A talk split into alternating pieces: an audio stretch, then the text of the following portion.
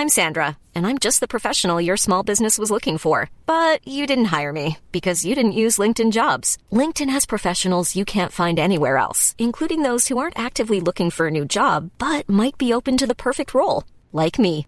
In a given month, over 70% of LinkedIn users don't visit other leading job sites. So if you're not looking on LinkedIn, you'll miss out on great candidates like Sandra. Start hiring professionals like a professional. Post your free job on linkedin.com/people today. Comentário bíblico com Mari Persona. 1 Coríntios 13. Vida que começa na morte. Quando Deus cuidava do povo de Israel no Antigo Testamento, e eles não precisavam de mais nada, eles tinham a Deus e tinham um profeta que falava da parte de Deus. E quando nós chegamos ali em Samuel, o povo pede um rei. Eles não queriam só uma comunicação direta de Deus com os homens, uh, com o povo. Eles queriam um rei. Por que eles queriam um rei? Porque eles queriam ser iguais, aos outros povos, que tinham cada um o seu rei. E depois de serem alertados de tudo que um rei faria para eles, uh, Samuel, obviamente o Senhor dá, né, através de Samuel, levanta um homem. Um homem segundo o coração do povo. E quem era um homem segundo o coração do povo? Era o homem mais alto que tinha, era o homem mais forte que tinha, era o homem mais capacitado que tinha, mais valente, mais corajoso, mais bonito, mais tudo. Ele, ele ganharia qualquer concurso hoje, esse homem chamado Saul, porque ele era o melhor. Ele era o, ele era o Iron Man da, da sua época, ele era o campeão olímpico da sua época, ele era tudo de bom, Saul. Era um homem segundo o coração dos homens, mas não segundo o coração de Deus. E logo eles vão aprender então o que era um homem, segundo o coração dos homens, guiando o povo, dirigindo o povo. E uma das primeiras lições que a gente, nós como, como cristãos, nós temos que aprender uh, na vida cristã, na vida em assembleia, uh, como instrumentos do Senhor, é que a vida cristã começa na morte. A vida cristã não é uma continuidade da nossa vida, um aprimoramento das nossas habilidades naturais, um crescimento no conhecimento intelectual. Não. A vida cristã começa na morte. Aquele Saul, tão alto, tão bonito, tão forte, tão corajoso, precisa morrer. E só quando ele morre é que Deus então pode criar uma vida nova que é para Deus. Se não nascer de novo, não verás o reino de Deus. Uh, o Senhor falou para Nicodemos que era um homem letrado, era um homem capacitado, era um homem importante na sua sociedade, na sua religião, mas tinha que morrer, ele tinha que nascer de novo.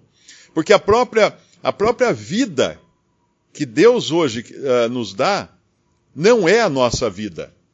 Não é a nossa vida particular, que foi é uma vida uh, ponto 2, é 2.0, que foi melhorada. Não é. É a própria vida de Cristo.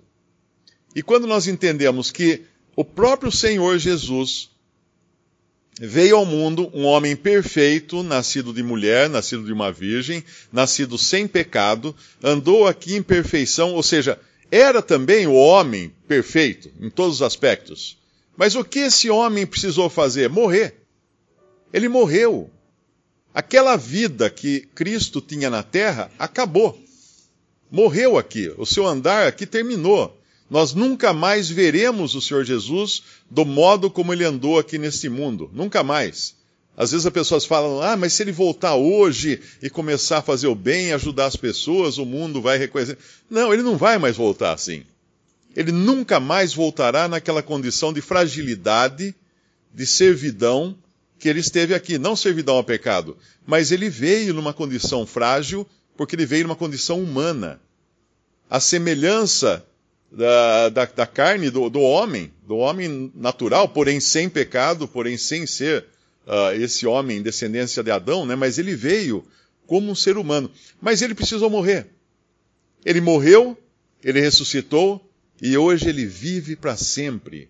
E quando um crente salvo por Cristo uh, recebe agora a vida eterna, em Cristo, essa vida eterna não é dele.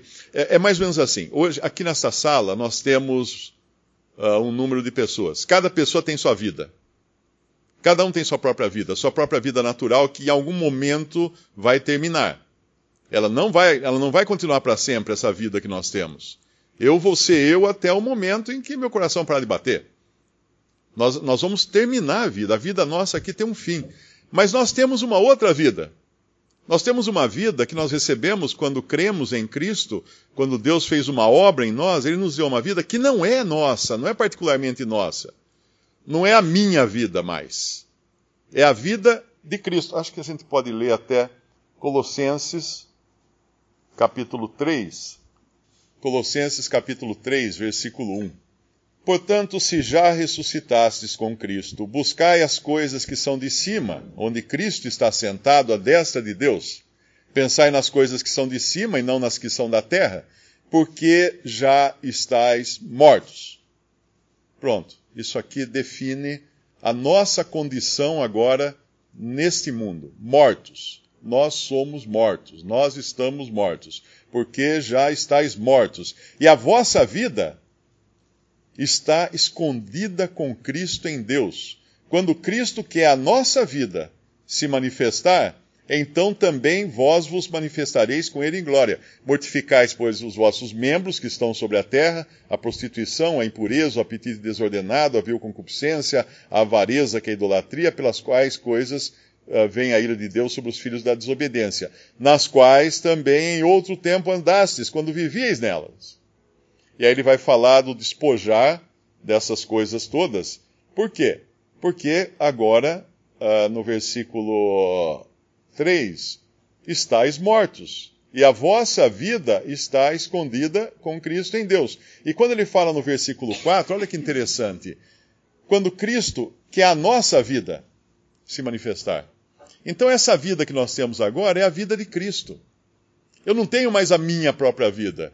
Eu não tenho mais os meus próprios interesses nessa vida nova que eu tenho agora. Eu tenho a vida de Cristo, eu tenho os, os interesses de Cristo, que é algo que todos aqui têm, que todo salvo por Cristo tem.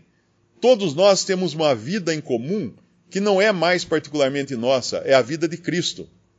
Todos nós temos essa vida em comum, que é a vida de Cristo. Então, obviamente, qualquer coisa que eu fizer para o meu bem particular, para a minha exaltação própria, eu não estou pensando nessa, nesse bem coletivo, uh, dessa vida que eu tenho agora em coletividade, em comunhão com todos os salvos por Cristo na face da terra.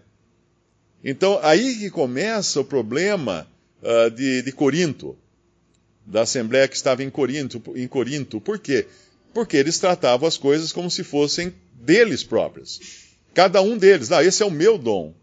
E quando a gente volta lá em 1 Coríntios capítulo 12, uh, eh, no versículo 7, nós vamos ver a manifestação do Espírito, que deixa muito clara, porque uh, mas a manifestação do Espírito é dada a cada um para o que for útil.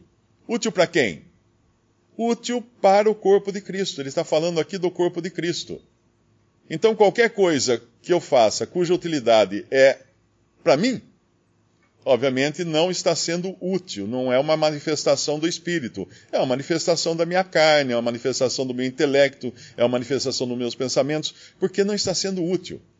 Porque ah, quando nós entramos no capítulo 13, que vai falar do amor, ele vai falar então da, das principais coisas que, que de, uh, demonstravam que isso que os coríntios faziam não era, não era com amor, mas era no versículo 1 para exaltação própria, né, que eles tinham grande, grande orgulho de falar diferentes línguas e tudo mais, que isso tinha realmente a sua necessidade quando falado perto de judeus incrédulos.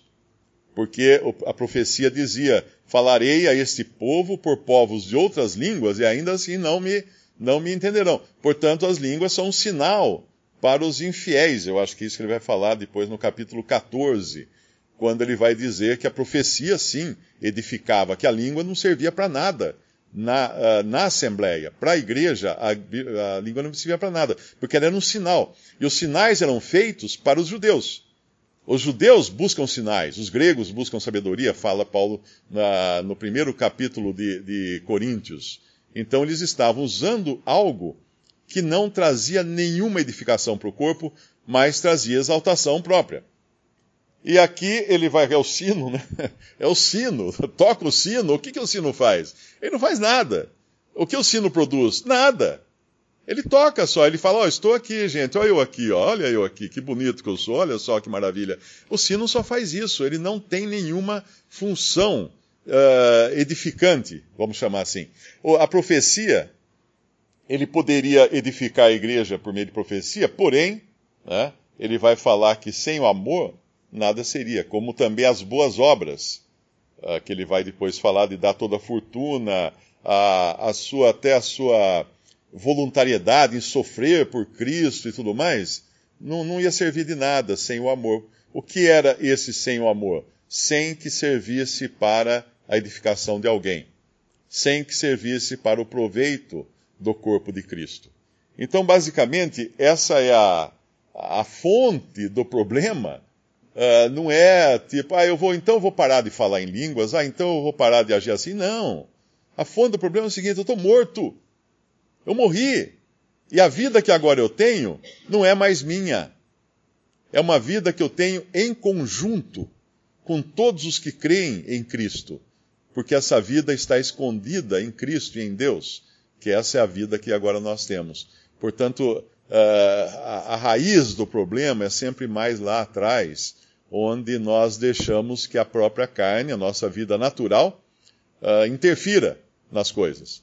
É, essa semana eu precisei formatar o meu computador porque ele estava agindo de uma maneira desobediente, ele estava agindo de um jeito que não servia, não estava sendo produtivo. Ele estava fazendo coisas que não serviam, estava todo descontrolado. Então o que precisei fazer? Uh, entrar no Windows, colocar ele naquela condição de zero, quando você ele elimina tudo que tem no computador e parte do zero, começa de novo começa uma vida nova, vamos chamar assim, uh, no Windows. Porque a, a velha não estava servindo mais, ela estava contaminada por muitas coisas que eu fui introduzindo ali, que outros programas introduziram ali, e assim é conosco. Uh, existem muitas coisas que nós trazemos em nós da nossa velha vida, que às vezes nós temos que parar e falar assim, espera um pouquinho, isso é, isso é o eu meu, ou isso é a vida de Cristo se manifestando em mim através da morte do velho eu? E é isso que ele fala lá em Colossenses, falando da mortificação para viver agora essa nova vida que nós temos em Cristo, que vai ser voltada para o amor, e não um amor próprio, um amor que vem de si mesmo, mas um amor que é gerado por Deus, pelo Espírito Santo de Deus nos nossos corações. Visite respondi.com.br. Visite também 3minutos.net.